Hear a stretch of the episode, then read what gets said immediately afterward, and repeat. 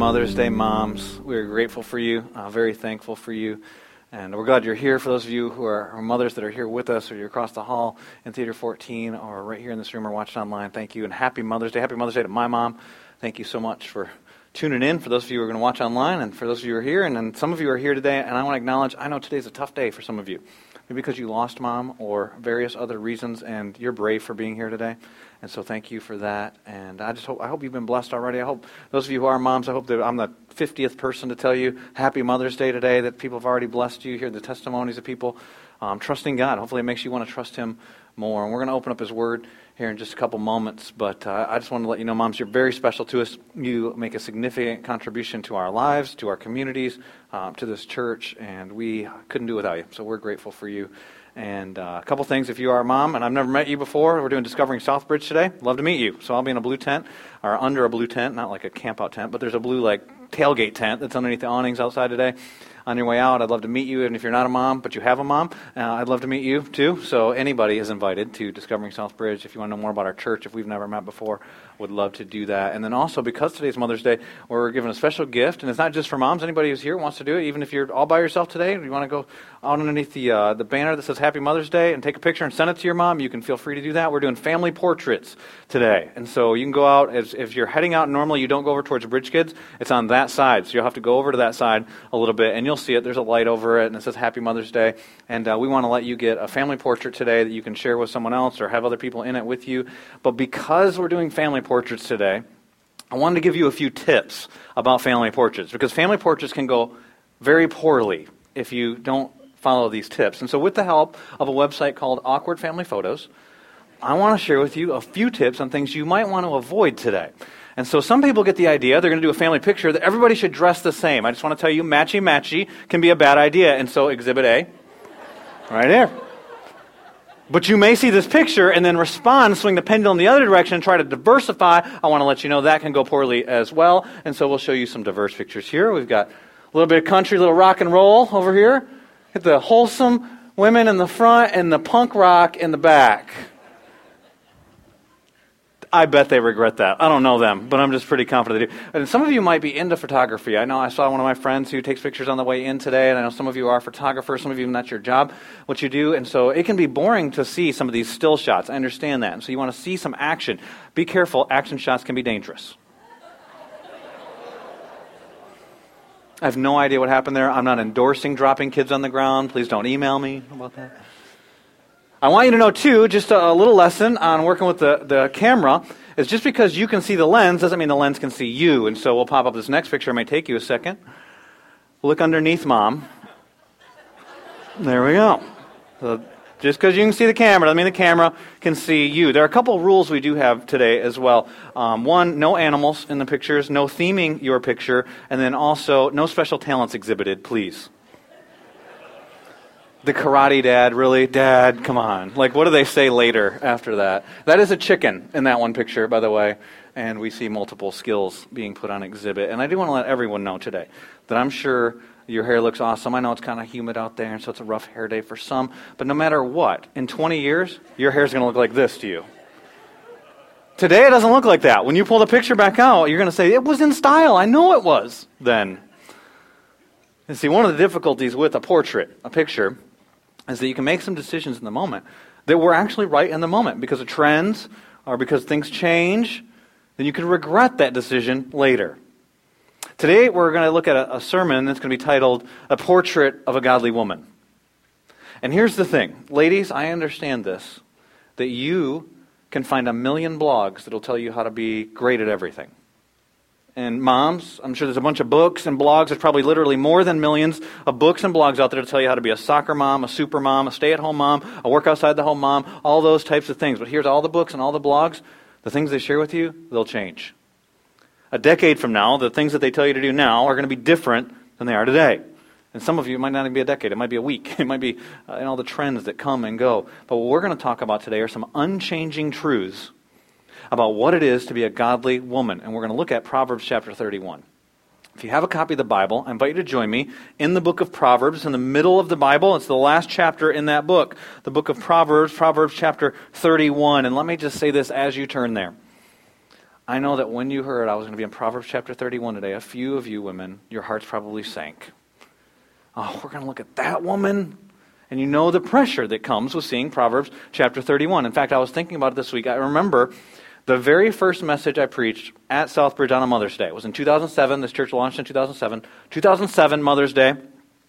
Preached a sermon. It wasn't from Proverbs chapter 31. A woman in the second row came to me right after the message and said, Pastor, thank you for that message, and thank you so much that it wasn't from Proverbs chapter 31. Because she didn't want the pressure that comes with the Proverbs chapter 31 woman and the picture that we get of that woman. It can be intimidating, it can be overwhelming. I understand that. And if you're feeling that way today, I want to let you know we have eight years of archives. of messages you can go back and listen to that haven't been from Proverbs chapter 31. This is the first time. This will be my ninth Mother's Day message at Southbridge. It's the first one that's come from Proverbs chapter 31. And you may be interested to know the context. It's actually not written to women. If you read Proverbs chapter 31 and verse 1, it says this The sayings of King Lemuel, an oracle his mother taught him.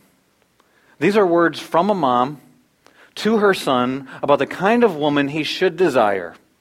And what we get are some advice that he's given by his mom in verses 2 through 9. And then verses 10 through 31 is a poem, a Hebrew poem, that's written actually as a Hebrew acrostic, giving all, there's 22 letters in the Hebrew alphabet, and each one there's a, a statement about what that woman should be like. And it's all summarized at the end. And so if you have your Bibles, jump with me to Proverbs chapter 31. I'm going to start reading at verse 28 and give you the end of the picture, the summary of this woman. And then we'll come back and we'll go through, starting in verse 10, some of the rest of this proverb. But a portrait of a godly woman, here's words from a mom to her son. After describing her and all these other verses, in verse 28 it says, Her children arise and call her blessed. Her husband also praises her. In verse 29, many women do noble things, but you surpass them all. Why? Verse 30, charm is deceptive and beauty is fleeting. But a woman who fears the Lord is to be praised. Give her the reward she has earned, and let her works bring her praise at the city gate. Oftentimes we think as Christians it's wrong to praise a person.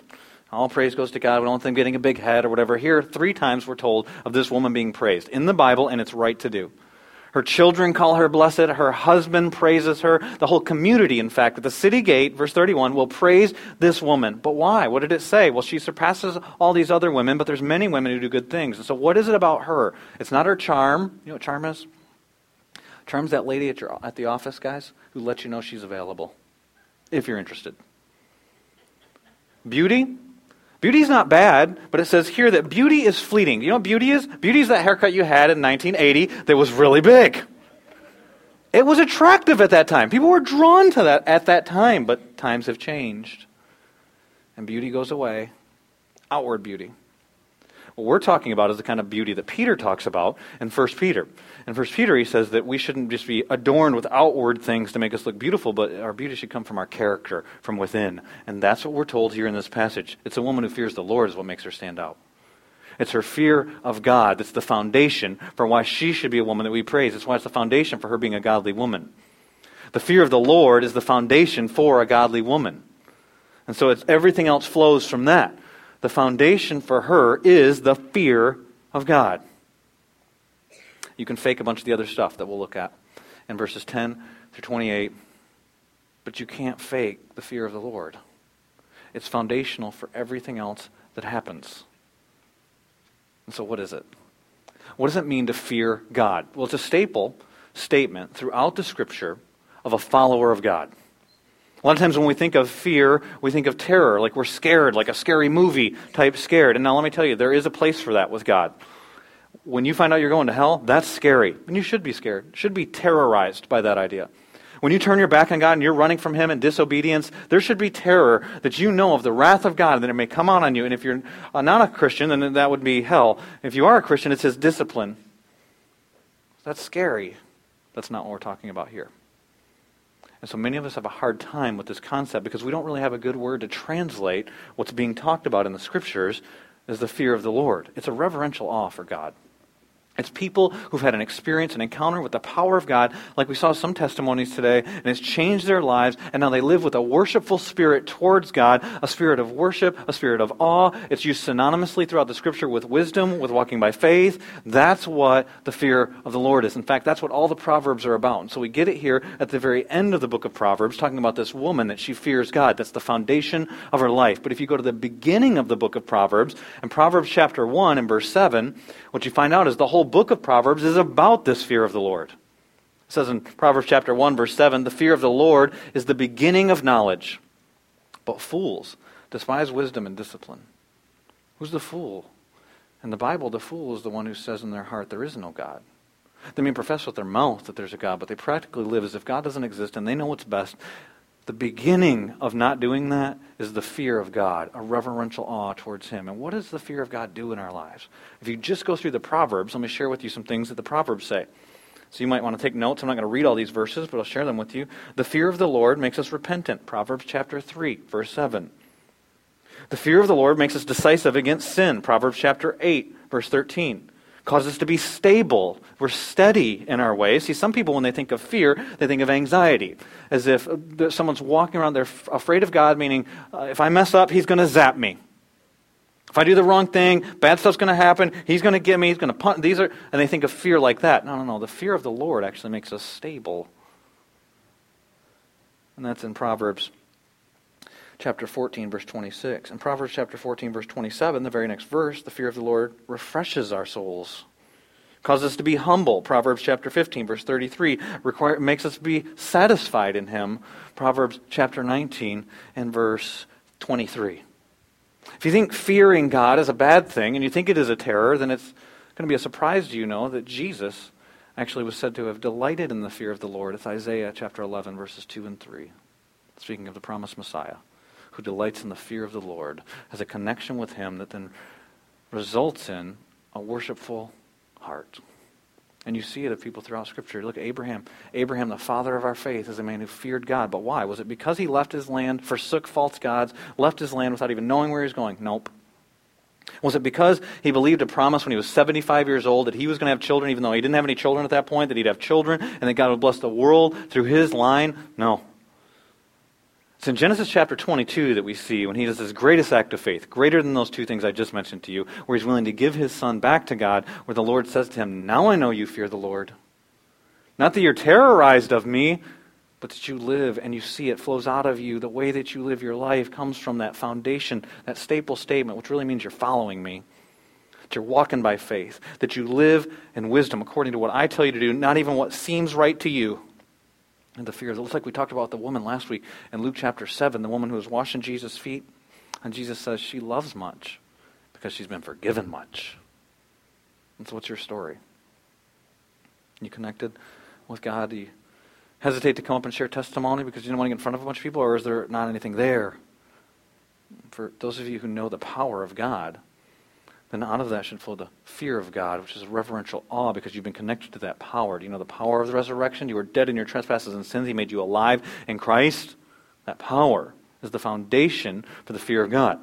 And the fear of God is the foundation for the godly woman. Do you know the power of reconciliation? Do you know the power of forgiveness? Do you know the power of the gospel of Jesus Christ, of the power of God unto salvation? Do not be ashamed of the gospel of Jesus because of the power of God that will change, that will save. You've been saved? That's the foundation for the godly woman. That's the fear of the Lord. Am I talking about you, ladies? When I talk about someone who fears God, who do you think of? Men, do you think of your wife? If so, praise her. Guys, you're single, you're dating somebody. Is that the girl you're dating? You think of her? If so, marry that girl. And I'm serious because she's rare. That's what the scriptures tell us that she's rare. Go back to the end of the chapter here, verse 29. Proverbs chapter 31 says, Many women do noble things. There are a lot of good ladies. There are a lot of people who go to church. There are a lot of people who read their Bible. There are a lot of people who pray. You can do a lot of this stuff, but if you're lacking this foundation, it's not what we're talking about. Many do noble things, but you surpass them all, verse 29. Verse 30 Charm is deceptive and beauty is fleeting. But a woman who fears the Lord is to be praised. That is the foundation. And so jump back to verse 10 and we'll talk about the characteristics. There are a bunch of characteristics here. We'll only look at a few. But in verse 10 it says, A wife of noble character who can find? She is worth far more than rubies. In other words, she's rare. They didn't have diamonds then, or probably say she's worth far more than the most precious diamonds. Who can find her? The question's not asked because she doesn't exist. The question is asked because she's rare. Makes me think of when uh, last year my wife and I took our daughters to an art museum because they had been studying specific works of art all year long. And so for a special trip, we wanted them to see the stuff they had been looking at online and in books. We wanted them to see it in person. And so we took them to this museum and uh, we didn't tell them how to behave at a museum. We, you know, we've taught them manners and things along those lines. And they had seen these works of art, and we're going to see like Rembrandts, Picassos, and Van Goghs. And some of you I know are art enthusiasts. I'm not, so I didn't really think to tell them, hey, this is how you should behave. So we got there, and before we got even to some of the, you know, they want to see Starry Night, they want to see some of these different things. We went into this room with a bunch of Picassos, and my one daughter walks right up in front of all these art enthusiasts, sticks her hand on it because she wants to touch it. It's the real one. And we're just like, no! You know, everyone's looking at us like, you unrefined dogs. Bring your kids in here. Pull them off to the side. Said, we know you know it, but don't touch it. You know, can't touch it. Why can't she touch that one? We can touch pictures at our house. And they do. Computer screen. Take that one off the wall, put a different one on the wall. I'm at Home Goods or wherever you get the pictures at. You can't do that with a Van Gogh. You can't do that with a Picasso because it's rare. And so it's treated differently. She should be praised. Guys, if you're dating a gal and this is what I'm going to describe to you in this passage is that gal, you should marry her because she's rare. I'm not kidding around. If you're dating a gal and that's not that gal, I'd suggest get a different gal. If you're married to a woman and she's not this woman, then it's your responsibility to help her become this woman. It's not get another gal. And so, what do we see to be true about her? Well, her foundation is the fear of the Lord. That's foundational to everything else that's said in this passage. But then we see some characteristics. The first one we see is that she is a committed woman. A godly woman is a committed woman. Look at verse 11 with me. Right after it says, A woman of noble character who can find, she's worth far more than rubies, she is rare. It says this Her husband has full confidence in her, and he lacks nothing of value. And he goes on to talk about she brings him good, not harm, all the days of her life. What you found is a good thing. She's a rare thing. She's a committed woman. And what we'll see in verses 12 through 18 is all the things that describe how committed she is. Now, how do we know she's committed? We'll go back to that phrase in verse 11 where it says, The husband has full confidence in her. Some of you might have the English Standard Version or New American Standard Version if you brought your own Bible. And in it, it says that she's worthy of full trust. He trusts her fully. She's a trustworthy person? How do you become worthy of trust? How do you get full confidence from someone? You have to have a track record. You have a track record of doing things that would build confidence, then you get full confidence. Not that you don't trust someone as soon as you meet them. You might trust them as far as you can at that moment, but then after a history, after a track record of showing your faithfulness, then people have full confidence, faith in you, trust in you, because you've done it over and over again. And that's what we read about about this woman. Look at it. Some of these things have to do with this specific culture and they're dated. The principles transcend. It says in verse 12, this isn't dated, she brings him harm, not good, all the days of her life. She's committed to her husband. She's a committed woman. She selects wool and flax and works with eager hands. So she's a hard worker. Does it mean you have to use wool and flax? No. Polyester and cotton, whatever you use, different things, stocks and bonds, whatever. This next verse is interesting. She's like a merchant ship that brings food from afar. I can tell you, my wife's not here today or right now. She was here for service. I have never said to her, Baby, you look like a merchant ship. she says, We're going on a date. How do I look? Oh, like a, mm, mm, like a merchant ship. You know, I've never done that before. But it's a compliment here. What does it mean? It means she's resourceful. She brings things into the home that you can't just get from within the household. And there was no online shopping at this time period, by the way. She's a resourceful woman. And it blesses the home because she's committed to the home. She's committed to her husband. She's committed to this hard work. You see, repeatedly, she's committed to hard work. Verse 15 She gets up while it's still dark, and she provides food for her family and portions for her servant girls. And so, ladies, you may want to point out, she had help here in this passage. But she blesses them too. They're not just there to serve her, she considers a field and buys it. Out of her earnings, she plants a vineyard. Again, we see hard work. Laziness is never spoken of positively in the book of Proverbs. And here, think about the work that's involved. So she considers the field. She's got discernment. She buys the field, but it's more than just buying the field. She does it out of her earnings that she's made, and she plants a vineyard. And how do you plant a vineyard? Well, you got to clear all the stones off the field. You got to get all the weeds and all the vines out. And you dig a hole for the vineyard. You plant it, you cultivate it, and then you've got a crop. There's a lot of hard work. She sets about her work vigorously. She's a hard worker. Her arms are strong for the task. She's got some pipes. Verse 18. She sees that her trading is profitable and her lamp does not go out at night. And so here we've got a woman who gets up while it's still dark outside, and she's still working when it is dark outside. She's a hard worker because she's committed. She's committed to her home. She's committed to her family. She's committed to her husband. She brings him blessing, not harm. Verse 12, she's a committed woman. And what we see is, if you look through the scriptures, any woman that's worth emulating in the scripture is a committed woman. And it wasn't because she was just committed to her husband or committed to her kids or committed to the home, but it comes from the foundation of the fear of the Lord. She's committed to her God. And what you see is that any woman in the scriptures worth emulating sacrificed and served. Any woman that's worth emulating the scriptures sacrificed and served. It's one of the reasons why this woman is so intimidating. It's because she works so hard. It's sacrificial. She loses sleep, her own interests, the things that she may want to do and she serves for the benefit of others, whether it's her servant girls, her husband, her family. She's committed because of her commitment to God. And you think about it, go through the scriptures. There's women that you don't want to emulate. Jezebel comes to mind. There's women you do want to emulate. Jochebed, remember her? Do you know that name, Jochebed? It's Moses' mom who sacrificed and ended up saving a nation. Think about Mary. More people probably name their daughters after Mary than any other woman name in the Bible. And so Mary is this woman, the angel Gabriel comes to her and says, You're going to give birth to the Savior of the world. Yeah, it should be great news. Oh, it means that you're going to be accused of adultery. You know, who knows what your fiance is going to say? Your whole community is going to look down on you. You're saying goodbye to any dreams that you possibly have. And what does she say? May it be to me as you have said. I'm willing to sacrifice for the sake of serving so that the suffering servant, Jesus Christ, can come and deliver his people. And there's lots of godly women throughout the, the scriptures that we could talk about, but this passage actually talks about one. It's pointing to one woman in the Bible, and it's not Mary, and it's not Jochebed, and it's certainly not Jezebel. It's the woman Ruth. Proverbs chapter 31 actually points us to Ruth. There's a statement in verse 10 that I've already read to you a wife of noble character who can find. There's only one woman in the Bible that's called a wife or woman of noble character. It's Ruth, in Ruth chapter 3 and verse 11. The book of Ruth in your Bibles will be found after the book of Judges. That's because we've moved it to the place where, because it starts off talking about in the time of the Judges. So we thought that it would make sense being there. But in the Hebrew Bible, where God actually originally placed it, it was right after Proverbs chapter 31. And so you have Proverbs chapter 31 that describes this woman that we oftentimes talk about. It's just poetry, it's just examples, no one can do this. But then we have a real life example in the way that God assimilated, put the scriptures together in the book of Ruth the only woman who says that she's rare, she's like rubies, who can find her. Well, turn the page. She's on the next chapter. It's Ruth. I don't know if you're familiar with the book of Ruth, but you can't understand Proverbs chapter 31 without knowing Ruth. It's only four chapters. I encourage you to read it on your own, just to give you an overview of what the book of Ruth is about. It's actually interesting. It's actually about another woman. Her name's Naomi.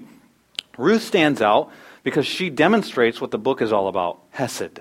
The whole book of Ruth is about one word, a Hebrew word, Hesed. Hesed is a hard word for us to translate. We don't have a word for it. Even worse is, especially in our culture, we don't have very many examples of it. Hesed, sometimes translated kindness, sometimes translated loyal love, is God's kind of love. It's a committed love. It's a sacrificial love. It's a serving love. It's a costly love. It's the kind of love that will give one way of itself regardless of the results. It's an unconditional kind of love. That's hesed, loyal love, or kindness. And that's what Ruth demonstrates in the book. What ends up happening in the book, if you haven't read it, is this woman named Naomi. She's married to a guy who has a really hard name, so I won't even say it because he dies really quick in the book. So what happens I'm just telling you. That's what happens. So they live in Israel. They're Israelites, uh, of course. Much of the Bible is about the nation of Israel. And so they're in Israel, but there's a famine in the land of Israel. And so they decide to go to Moab. To give you an idea of what Moab is like, it'd be like your weird cousin. You got any relatives that are like weird relatives that you don't really want to hang out with, but like Thanksgiving comes, so they have to get invited? And if you don't, you are, just so you know. But the, the thing, what ends up happening, we'll just call them cousin Eddies. They're the odd relatives that are out there, right? The Moabites are basically the cousin Eddies. They moved from their town over to Cousin Eddie's village because there was no food. So they went there to get a job. But then things go bad. And the book of Ruth starts like a terrible country song. Her husband dies. She's got two sons. They're both weak. Neither one of them had children, and they both die. It's really sad. But we can't grasp it because of our culture. We don't understand how desperate of a situation this would be for Naomi. She's an older woman. She's got no grandkids. Her husband's gone, and both of her sons die. To try and help us understand this, there's a guy named Paul Miller who wrote a book, A Loving Life in a Broken World, or a, broken, a World of Broken Relationships, which is really about Ruth, but then puts it in our context and talks about a bunch of applications. To try and help us understand what Naomi's going through, in, in one chapter at the beginning, he gives an analogy of a, a business uh, consultant that was doing a survey of American businessmen, where they give them a hypothetical situation, then asked them a question. The hypothetical situation for these American men was there's three women in a boat. One's your daughter, one's your wife, one's your mom. The boat starts sinking, and you can only save one. Who do you save? Don't ask your husband the answer to this question, ladies. But of American men, 60% chose their daughter, 40% chose their wife, which leaves how many percent for mom? 0% chose mom of American men. Sorry, happy Mother's Day. What? They didn't ask me, don't, but please, they, they didn't. What would you do? What would you do, guys? Same business consultants asked Saudi men, traditional Near Eastern culture. Same scenario. Three women in a boat your daughter, your wife, your mom. Who do you save? Every one of them chose mom. 100% without question chose mom. Why? Because there's a mother son bond in that community that's hard for us to comprehend. Because what happens is daughters, they marry someone else and they move out of the home. Sons, they stay. Even when they get married, they bring the wife into the home. There's a mother son bond that's hard for us to understand. And Naomi loses her husband. That's terrible. And then both of her sons. She has, may as well have lost her own life. It's a desperate situation in the book of Ruth.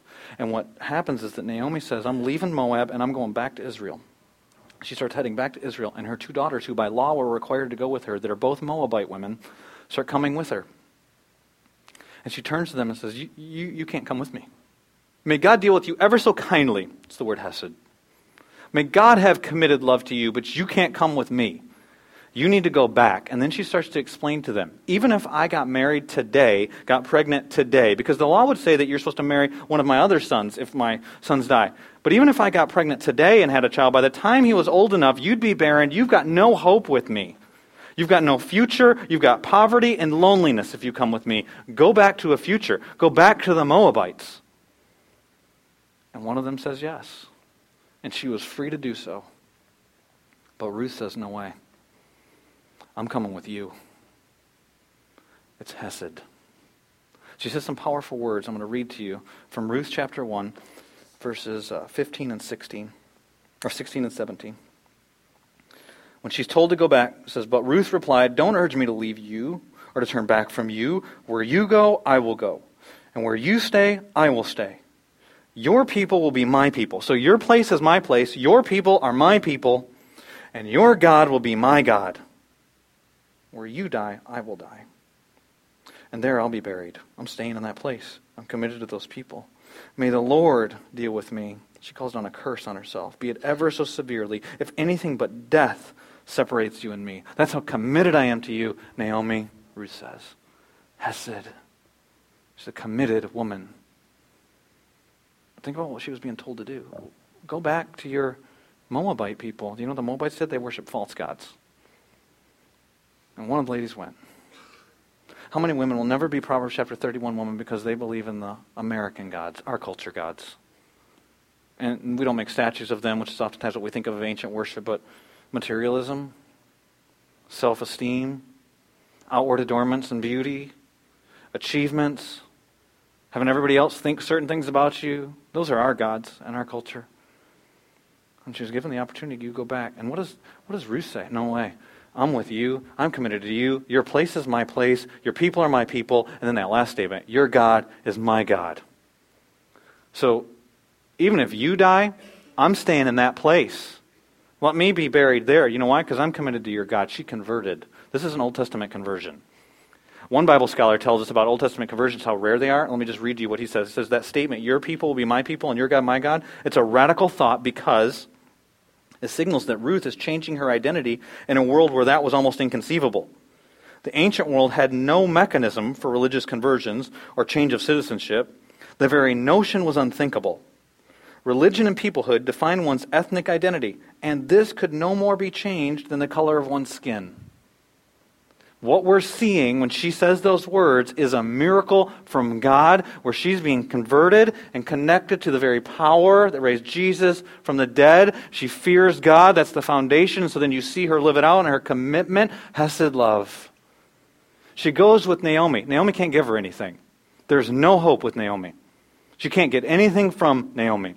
There's no future with Naomi. She's going to go to another land. Not only is she sticking with Naomi, she's going to Israel. So not only is she going to be a servant of a woman with no future whose life is basically over, she's a foreigner. And when you understand, I mean, we live in this melting pot place. It's like, all right, well, become a citizen. Oh, no, it's different. She'd be the lowest social status you could imagine, but she's committed. The kind of love we're talking about. It's not about affections. It's not about emotions. It's not about you make me happy. It's not about infatuation. We're talking about this is God's kind of love, and I'm coming after you even though I don't get anything out of it, and I'm committed to you. Women, does that describe you? I think about in my own life. I talk about here in this passage the, how rare a woman is like this. I've shared with you before as a church how in 2011, 2012, uh, I had a terrible bout with anxiety. I was going to a counselor twice a week. Um, ended up using even some medication to try and calm myself down. And, uh, it was rough. And I remember one of my greatest fears and my wife knew that I had a, a difficult background before I came to Jesus and had made a lot of bad decisions. But she didn't know all the details. Of my greatest fears was that she would learn some of the details. I didn't think she'd leave me. I didn't think she'd divorce me. We'd made a commitment, and that wasn't uh, an option. Uh, my fear was that she'd find out, and then she'd be done with me in a sense, that we'd live like roommates in the same house, and it would look nice to everyone on the outside, but no one would know there really wasn't much relationship on the inside, and, and some of you live that. I'm sorry. We offer pastoral counseling. My fear was that would happen with us. And I remember when my wife found out, and I started sharing with her details of dumb things I'd done, decisions that had happened. And never before that moment had I experienced Jesus in the flesh the way that I did when she extended so much grace. It was Hesed. It's committed love. It wasn't about me. It wasn't about what I did. It wasn't about what I brought to the table. She decided to love me. That describe you, ladies? Do you know a woman like that? Do you even think they're rare? It's a committed woman. Not only is she a committed woman, but she's a compassionate woman. Look at the next part of this passage. It comes from a fear of the Lord. It's a commitment to Him. And she was committed to her family, committed to her community, committed to the people that God brings into her life. But then she's also compassionate. Look at what it says in verses 19 and 20. It's poetry, talking about her compassion. The imagery is on the hands and there's a contrast. Notice it here. In her hand, she holds the distaff. Doesn't really matter, it's work. Grasps the spindle with her fingers. The imagery is a closed hand. She's working hard. Verse 20. She opens her arms to the poor and extends her hands to the needy. Literally, the Hebrew could be translated she opens her palms. And so she works hard. It's not that things have just been handed to her, and so it's easy for her to just hand them out. She works hard. She does. She's holding on to the stuff. She's working hard. But when she sees somebody who's needy, a needy person is someone who can't give you anything in return. She opens her palms to them. And that comes from a compassionate heart. She sees a need, she wants to meet the need. And we're talking now beyond the servant girls that are in her house, beyond her kids, beyond her husband, outside the home, to people who don't experience Hesed love, to people who don't have that. And so what she does is she sees that and because she fears the Lord and she knows the power of God in her own life, when she sees other people who don't have that, her heart goes out to them. The greatest picture of compassion in the scriptures is Jesus. Jesus, he sees people and he's moved. Uh, the word that's used there is his inner bowels actually move when he sees people in pain and he sees their need. Like the widow who's burying her son. And she comes out in the Gospels and Jesus sees her and his, his compassion moves him. Or when he's at Lazarus' four days after his funeral, and he weeps. His friends in this tomb, people are weeping, and he knows he's about to bring this guy back from a place that's perfect to this place, and he weeps. Or his boat lands, and he looks out, and there's a crowds of people that are like sheep without a shepherd, and he sees them, and he's moved. He's got feelings for people outside that can't do anything for him. In fact, everybody who comes into contact with Jesus, you could say, is needy. They all need forgiveness. They all need grace. And there's obviously the people who need to be fed. There's the people who need to, uh, their eyes to be open. And the people who need to be able to walk. And all those things need to happen. But they all need grace. And, and not only can we say that we're all needy that come to Jesus, but all the people, he, he's coming and he's actually serving the people that will kill him. So not only that they're not able to give him anything, but they're actually going to harm him. And he opens his palms and allows them to be pierced with nails so he can die. And the people that I'm talking about aren't just the people in the Bible, I'm talking about you. It's your sin that nailed him to the cross. And he says, Father, forgive them. They don't, they don't know. I don't realize what they're doing. That's compassion. Compassion's always costly. A compassionate love always costs something. And for here we see with this woman the sacrifice that she gives in this passage, and she's willing to give to those that she sees in need, even outside of her home. Think about Ruth. She's not getting anything from Naomi. She's going with Naomi, and it's going to cost her greatly. It costs her if she, when she's told, "Go back to the false gods of Moab. Go back to your culture." She's being told, "Go back. You can get married again. Go back. You can have children. Go back. You can have a future. Go back. There's hope there." And she says, "No, I'm committed to you. This isn't about me. It costs me greatly. My future, my hope, but I'm committed to you because she cares about this woman who's got nothing, Naomi." What about you? Does your love cost you? I don't doubt, moms, that you sacrifice greatly for your kids. Um, you sacrifice greatly probably for your, lots of things that happen in your home.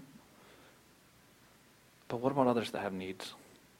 That don't know this Hesed love, that don't know this committed kind of love? Does God move your heart for them?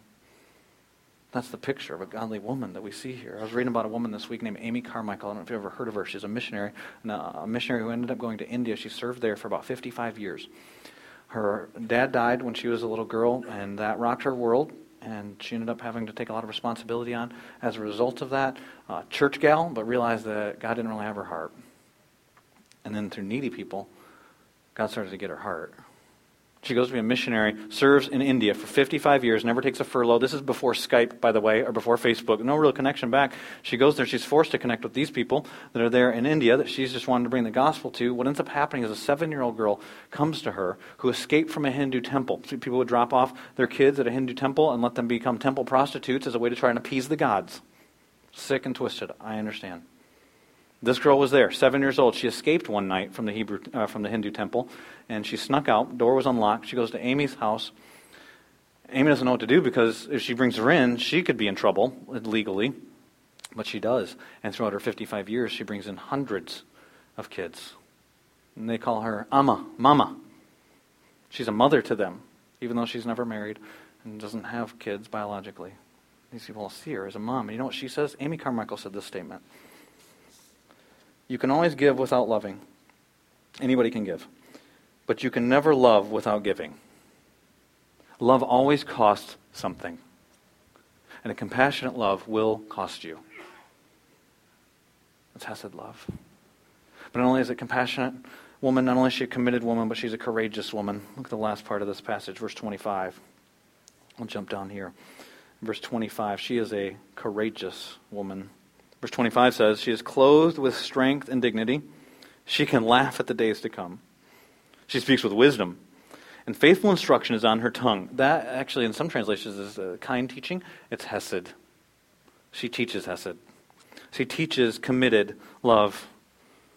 She watches over the affairs of her household. Verse 27. It does not eat of the bread of idleness. Again, it's emphasized that she's a hard worker. She's not lazy. That's a poetic way to say it. She's not a lazy woman. And then you get this attribute in verse 25. Oftentimes, because of our culture, and oftentimes because of a chauvinistic culture, we think, well, strength, that's a man. Well, let me remind you, this is not only in the Bible, it's in the Old Testament, thousands of years ago. She's clothed with strength. Strength. And then I love the next line. She can laugh at tomorrow. When she thinks about the unexpected things that could happen, she doesn't know what's going to happen tomorrow. When she thinks about all the things that could happen the next day, she's not stressed out. She's not worried. What might happen to my kids? What decision might they make? What about our finances? What about. No. She doesn't fear any of that stuff. Do you know why? Foundation. She fears the Lord. When you fear God, you have nothing else to fear. Amen. So I tell you, even in my own story, anxiety was an issue. You know what that is? It's a lack of faith. I'm not trusting Him. Because when you fear God, what's the worst that can happen to you when you fear God? Somebody's going to kill you and you die? Guess what you get? You get to be with Him. you know what Jesus says to His disciples? He tells His friends, Luke chapter 12. He talks to them about this. He says, I tell you, my friends, do not be afraid of those who can kill the body and after that can do no more. Then he tells this, But I'll show you whom you should fear. Fear him who, after killing the body, has power to throw you into hell. Yes, I tell you, fear him. If you're going to be afraid of something, be afraid of God. But let me tell you, when you're afraid of God, you've got nothing else to fear. Think about Ruth. She's the example, the real life example of this woman who said that she can laugh at tomorrow. She's willingly walking into a situation where there's no hope, there's no future, but you know what she has? And your God will be my God. She's got God. And nothing can take that away. Such your greatest fear. What if it happens? You lose your job, you lose your reputation, whatever you're thinking, whatever your fear is. Dad never gives you the praise you were hoping he'd give you. What, think about what's your fear? What are you afraid of? But no one can take God from you if you have Him, and that's the foundation. That's why you can fake all the other stuff. But you got to have this. I remember when I was struggling with anxiety. I remember one time CR coming out, and this lady came to me, and she, she was anxiety was her thing. It was a big time problem for her, and she said, "What do I do, Pastor?" And I want, you know, you want to, like, as a doctor, be like, read this verse, you know, take this verse, call me in the morning, everything will be good. There's no formula for this. Here's what it is trust God. When you fear God, you have no reason to fear anything else. Easy said, hard to do. Fact, we can talk about this woman for a long time. Hard to live it out, though, isn't it? You can't understand why the lady was sitting in the second row in 2007 came to me and said, Thanks for not preaching Proverbs 31. Because so many people think, I could never be that woman. I could never be a person like that. It's so intimidating. It's so hard. But let me remind you, there's a real person here. It's Ruth. Unless you think this is only for super Christians, she's a Moabite convert. Came from a culture of worshiping, worshiping false gods. She's cousin Eddie's kid. Okay, this isn't, some of you think, well, oh, the only kind of woman they'd be like, they studied the Bible since they were like three, and then now they've been doing it their whole life, and now they're, they're perfect, and they've never made a mistake, and they memorized basically the whole Old Testament, and they probably got a couple verses from the New Testament too, and they're perfect. That's not what we're talking about here. We're talking about someone who walks by faith. That's the foundation. And then it's committed. The commitment comes from a commitment to God that then flows into every other relationship and every other area. And you see that love that he's demonstrated to her, demonstrated to others, a compassionate love, a courageous love. It's like Ruth. Ruth the Moabite, cousin Eddie's kid. You know who she marries? The guy who says the words about her, that, that you're a woman of noble character, like it says, who can find a woman of noble character? Who can find her? And it's said about Ruth in Ruth chapter 3 and verse 11. It's a man named Boaz. Do you know who Boaz is? Probably not. You can read about him in Matthew chapter 1. You see his genealogy. Do you know who his mom is? A woman named Rahab. Some of you might know the Bible, might know who Rahab is, you might not. Let me tell you who Rahab is. She's a converted prostitute. Do you know what God does? Takes a converted prostitute. She has a son named Boaz. Boaz marries cousin Eddie's daughter, a Moabite woman who's showing Hesed. And you know what God does with them? He has them have a child that ends up being part of the line of David that brings Jesus to us. And so Boaz knows about second chances. He's a guy whose mom used to be a prostitute, who marries a woman living on second chances, converted to God. You can do this too. God's intentional when he gives the genealogy in Matthew, and it's intentionally scandalous. There's other people in there too, like Tamar. You can read about her on your own if you'd like. But what God's showing is this grace, grace, grace, grace, and it's by my power. You know how this happens? It's the power of the gospel. Think, well, I could never be committed enough. You're right. Could never be courageous enough. You're right. But he gives you the power. That's why you have to have that foundation, which is the fear of the Lord. Let me go back to where we started, verses 28 through 31. Her children arise and call her blessed. Her husband also praises her. Many women do noble things. There's a lot of people who do good stuff. But you surpass them all. Why? Because you're so charming? Nope, charm is deceptive. Because you're so beautiful? Nope, not that beauty's bad, but it's fleeting. What I'm talking about is a woman who fears the Lord. She is to be praised. This is a mom talking to her son, remember? Hey, sons, this is what you're looking for. Beauty's nice. Don't believe the charm. You want a woman who fears God. Give her the reward she has earned. Let her works bring her praise at the city gate. A woman who's committed, a woman who's courageous, a woman who's compassionate, all because she fears God. And let me tell you something, guys. This can feel like a day off for us, can it? Mother's Day. I mean, he's talking to the women. You got to be a god. Yeah, you should be a godly woman. You know. This applies to us too. It's not just about us helping our wives become this. It's not just about us finding women that are like this. It's not just about us praising women who are. We should do all that. But most of the Proverbs are written, my son, my son, my son. Proverbs 3, 5, and 6. Trust in the Lord with all your heart, lean on your understanding. You start picking Proverbs. A bunch of good Proverbs out there. They're written to young men. Does that mean they don't apply to women? Nope. This applies to us too. Maybe one of the reasons why these women are so rare is because they see so few examples from us men. And there's so few men that are willing to lead women to become this. Because we're cool with charm. We're cool with beauty. But what if we really called for a woman who fears, what I want is a woman who fears the Lord. And let me show you what it looks like because I fear the Lord and I'm committed to Him and I'm compassionate and caring and open handed with my life and I am willing to be courageous and walk by faith and not be all stressed out about all the stuff in life because I fear God. So, what do I have to fear about this stuff? Guys, you're called to this. Women that do this, I am so thankful you're part of our church. If you're not a woman who does this, I hope that this will call you to God's picture, his portrait of a godly woman. Let me pray for us. Father, I can think of women um, in our church who are this woman, and I thank you. I thank you for them. I thank you that they're here. I, I know women that are in the process of becoming like this woman, and I thank you that you're working the power of your grace that you're changing us. None of us have arrived. We're all a work in progress. We know that. God, will you continue to work? And I pray for our men that you help our men to lead well, to value what you value. And God, help us to fear you and to love you with all that we are, with all of our hearts, our emotions, with all of our mind, intellectually, with all of our strength, and they would be expressed in the things that we do. And God, that we'd love other people, the people you bring into our paths. Those in our family, our kids, those in our neighborhood, our neighbors, our coworkers. And God, I hope that we can be people like you describe here in this passage, and then you talk in the New Testament that if we do, if they'll see our good deeds and they'll praise you, that you'd receive glory by the way that we live our lives.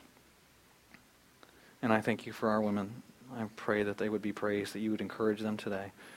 In Jesus' name I pray. Amen.